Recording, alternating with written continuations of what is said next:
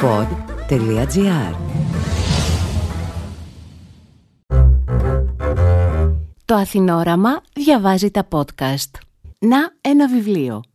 Ένα podcast με τις σκέψεις του συγγραφέα Κώστα Κατσουλάρη για βιβλία που διάβασε.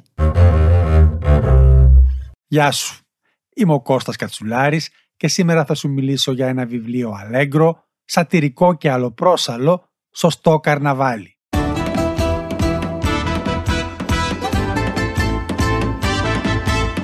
Τίτλος του «Ονειρεύτηκα τη Σανγκάη» και συγγραφέας του ο Γιάννης Ξανθούλης.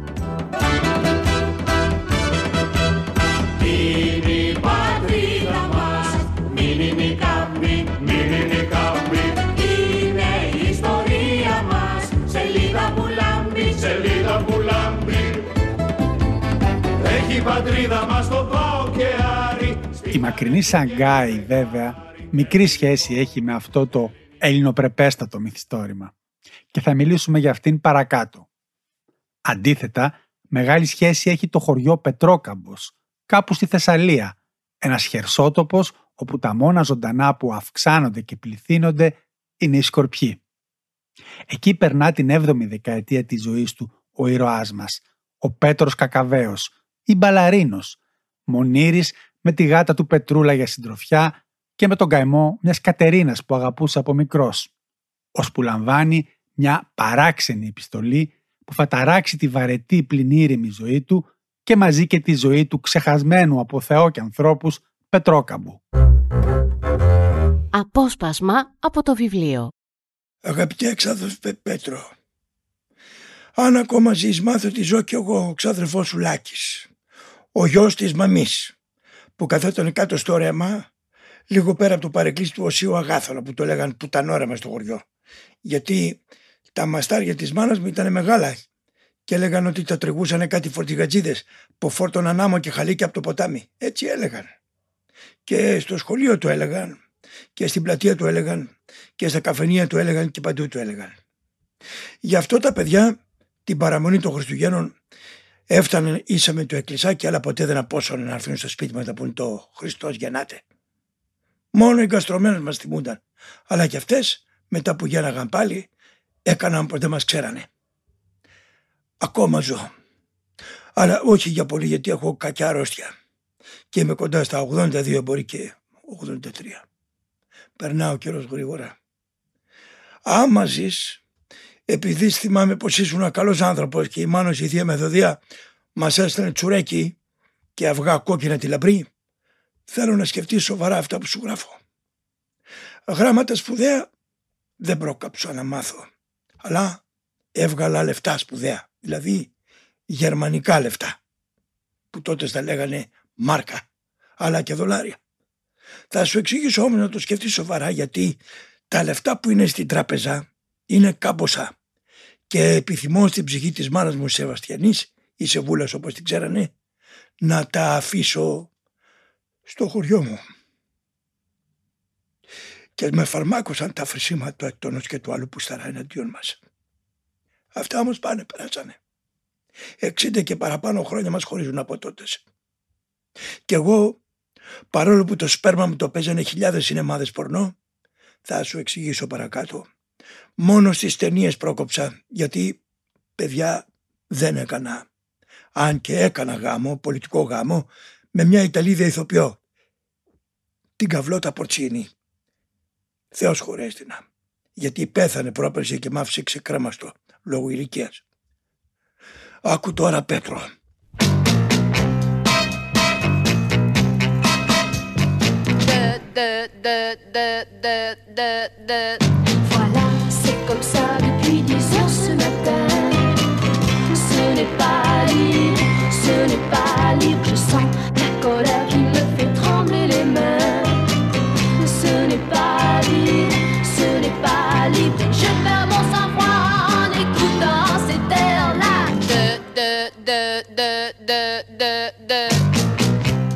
Λοιπόν ζητάει ο ξεχασμένος για δεκαετίες ξάδερφος, ούτε λίγο ούτε πολύ, να του αφιερώσουν ένα μουσείο, εκεί, στο χωριό που τόσο τον πίκρανε, για να τιμήσουν όχι μόνο τη μνήμη του ιδίου και της αδικημένης μάνας του, αλλά και την καριέρα που τον έκανε διάσημο στα πέρατα του κόσμου. Μουσείο για έναν πορνοστάρ, γιατί όχι, όταν αυτό θα συνοδεύεται από μια κλινική που τόσο λείπει από το χωριό τους, αλλά και γενικώς το χρήμα θα ρεύσει. Το χωριό που τώρα είναι μια μαύρη τρύπα στο χάρτη θα γίνει ξανά το κεφαλοχώρι που ήταν κάποτε. Σημείο αναφορά στην περιοχή. Ο τοπικός άρχοντας Πέτρος Τραμπάλας, αλλά και ο κοντός όμως πλην πολυμήχανος Παπάτσι Λιβύθρας, βλέπουν τα πολλαπλά ωφέλη που κρύβονται πίσω από το τολμηρό μουσείο. Το οποίο ως κεντρικό έκθεμα θα έχει, σύμφωνα με την επιθυμία του Ευεργέτη, το υπερμέγεθες μόριο που τον έκανε διάσημο.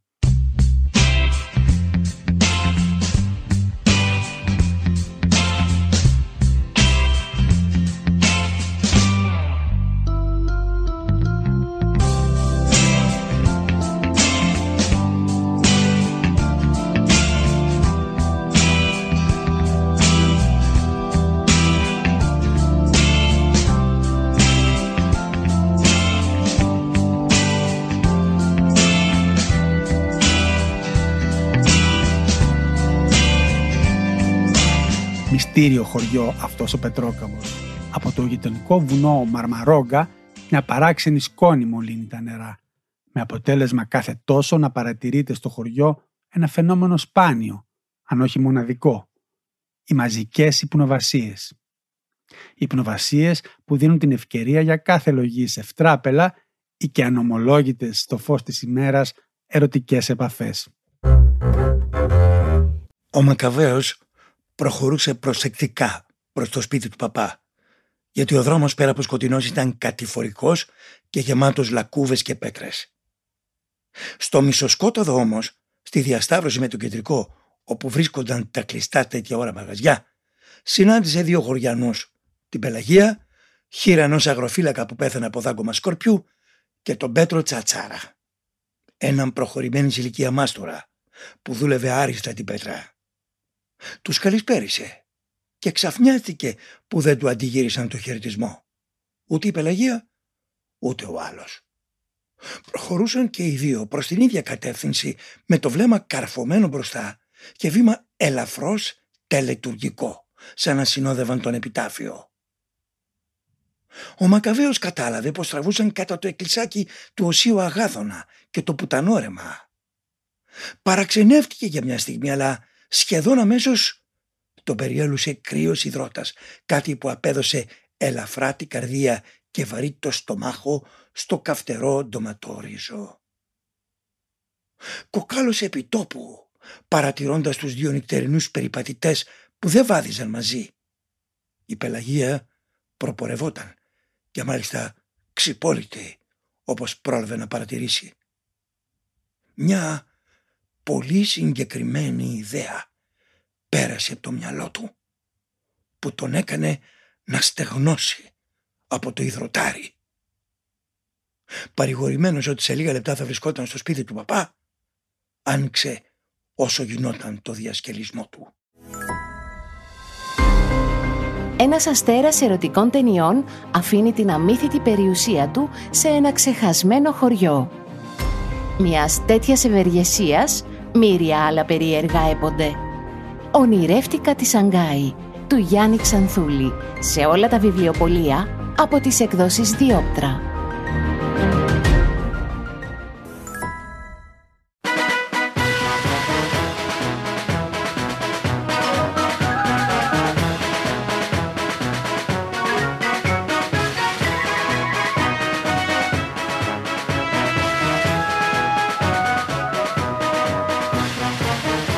Νέα για τον μεγάλο ευεργέτη που με τον πλούτο του θα άλλαζε για πάντα την εικόνα και τη φήμη του χωριού δεν άργησαν να διαδοθούν. Με τη γνωστή μέθοδο θα σου πω ένα μυστικό αλλά μην το πεις σε κανέναν. Και αν είχαν παραμείνει ακόμη τίποτε ανίδεοι, σήμερα, ανήμερα 15 Αύγουστου, ο Παπατσιλιβήθρας θα ανακοίνωνε τα περί και ευεργεσίας στο κήρυγμά του, με τις καμπάνες να διαλαλούν τη μεγάλη γιορτή της χριστιανοσύνης. Τη μέρα εκείνη που ο ήλιος ανελαίητος ήταν πανέτοιμος να πυρώσει για τα καλά τον Πετρό Καμπό, η εκκλησία του Αγίου Πέτρου έδειχνε γεμάτη, ασυνήθιστα γεμάτη.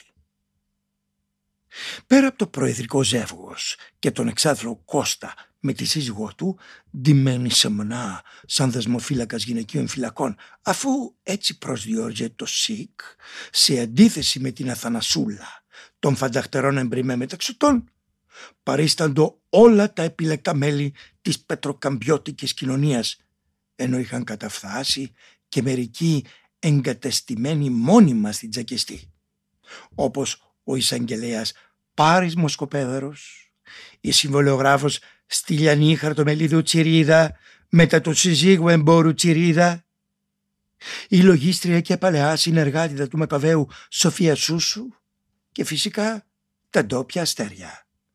Ο κουρεύς Πέτρος Ταράκας, ο Πέτρος Χούφτας του Λουκουματζίδικου, η Πιπίνα Τραχανά με όλο της το σόι, ο Πέτρος Κακαρέντζος του Μπακάλικου και πιο πέρα ο Σωτήρης.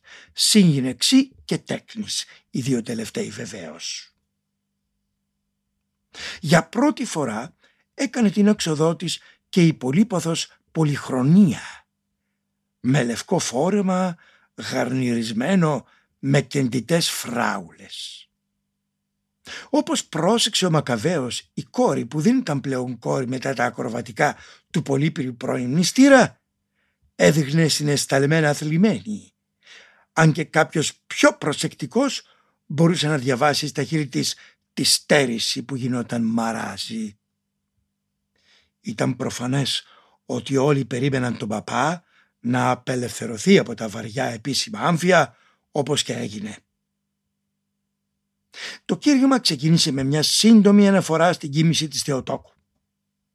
Ο Παπατσιλιβήθρας, εξαιρετικά παραστατικός, λες και ήταν παρόν την ώρα που η μεγαλόχαρη παρέδιδε το πνεύμα, εντυπωσίασε για μια ακόμα φορά. Με τον ίδιο ενθουσιασμό, ύστερα από δύο λεπτά αγωνιώδης σιωπής, πέρασε στο φλέγον θέμα.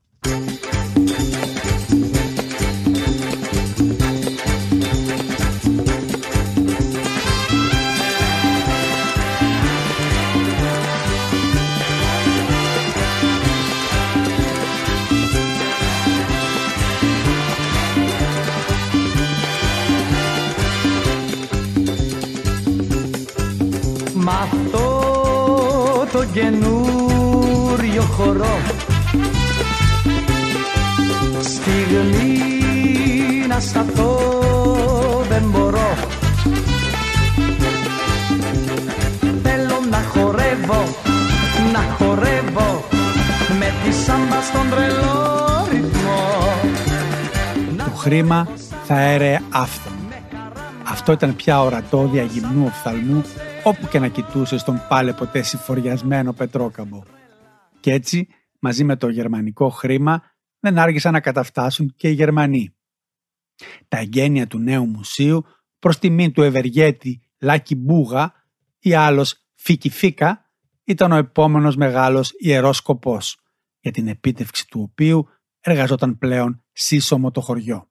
Και η Σαγκάη, αχ η Σαγκάη, η μακρινή Σαγκάη είναι ο καημός, το όνειρο του έτσι κι αλλιώς κάπως ονειροπαρμένου Μακαβαίου, ειδικά από όταν άκουσε ότι σε αυτή την πόλη τιμήθηκε όσο πουθενά αλλού ο διάσημος ξαδερφός του. Η Σαγκάη είναι μια ιδέα, ένας ίστατος προορισμός, ό,τι είναι για τις δύστικες αδερφές του Τσέχοφ η Μόσχα. Ο Λουκουματζής Πέτρος Χούφτας είχε γίνει η αγαπημένη απογευματινή συνήθεια των Γερμανών που έπεφταν με τα μούτρα στους λυμπιστικούς λουκουμάδες. Ήταν βέβαιο πως ο λουκουμάς θα έπαιζε βασικό ρόλο και στο μενού του ξενώνα. Ντόπιες και ξένες προσλήφθηκαν για να δουλέψουν σαν βοηθητικό προσωπικό στο ξενώνα ΦΙΚ, όπως ονομάστηκε προσωρινά.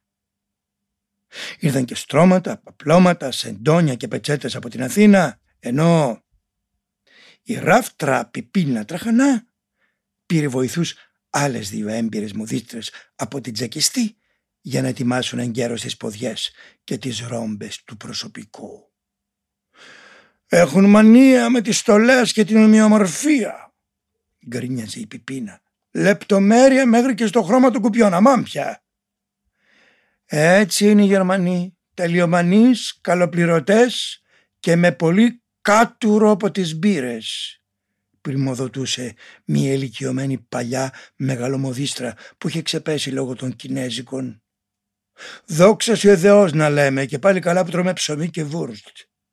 Η υψηλή ραπτική όνειρο ήταν και πάει που να μην σώσουν οι ποντικοκινέζοι με την κουρελαρία τους. Κορίτσια, λίγα λόγια, τα εγγένεια πλησιάζουν.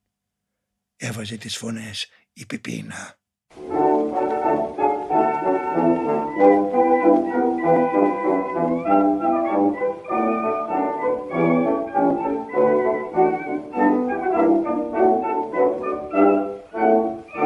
Μίλησα στην αρχή για καρναβάλι και όχι δίχως λόγο.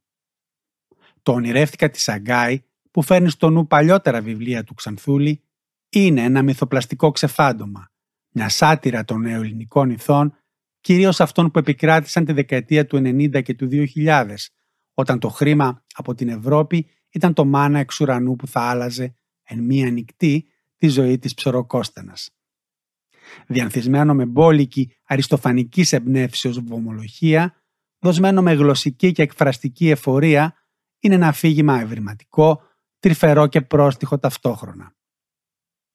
Είναι αλήθεια ότι ο Γιάννης Ξανθούλης φλερτάρει συνειδητά πιστεύω με την καρικατούρα και τα κλισέ, χωρίς όμως ποτέ να τους παραδίδεται ολοκληρωτικά. Ο κεντρικός ήρωάς του, ο μελαγχολικός και γιωμένος Μακαβαίος ή Μπαλαρίνος, παραμένει ένα πρόσωπο με σάρκα και οστά, κερδίζοντας με το σπαθί του το χαρούμενο τέλος που του αναλογεί. Τι άλλο να ζητήσει κανείς; Το ονειρεύτηκα της Σαγκάη, ένας φόρος τιμής του Γιάννη Ξανθούλη, στο διαρκές νεοελληνικό καρναβάλι, κυκλοφορεί από τις εκδόσεις Διόπτρα. Ήταν πάντα η συλλογιά μου να πω στο Βατικανό να τον έβλεπα μπροστά μου φυσικό και ζωντανό αυτό ήταν. Είμαι ο Κώστας Κατσουλάρης. Μέχρι το επόμενο podcast, να ένα βιβλίο.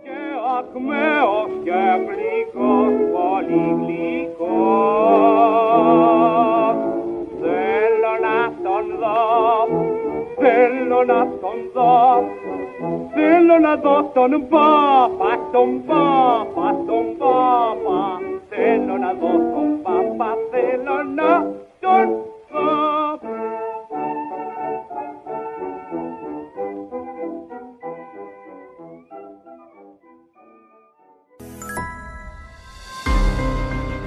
Ιούλιος σε ένα ξεχασμένο χωριό της ενδοχώρας. Ο μοναχικός άντρας που δροσίζεται με λεμονάδες λαμβάνει τα καυτά νέα. Πρέπει να κάνει πραγματικότητα την τελευταία επιθυμία ενός στάρ ερωτικών ταινιών. Όταν στην ιστορία ανακατευτεί η Σανγκάη, τότε τα πράγματα ξεπερνούν τη φαντασία. Ονειρεύτηκα τη Σανγκάη. Μια νέα χιουμοριστική ιστορία από την εχμηρή πένα του Γιάννη Ξανθούλη κυκλοφορεί σε όλα τα βιβλιοπολία από τις εκδόσεις Διόπτρα.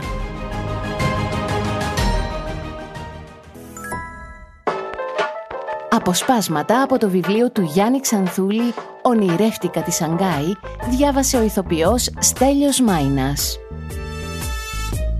Παρουσίαση επιμέλεια Κώστας Κατσουλάρης. Παραγωγή Ελεάνα Παπαδοκοστάκη. Ηχοληψία μοντάζ Γιώργος Βαβανός.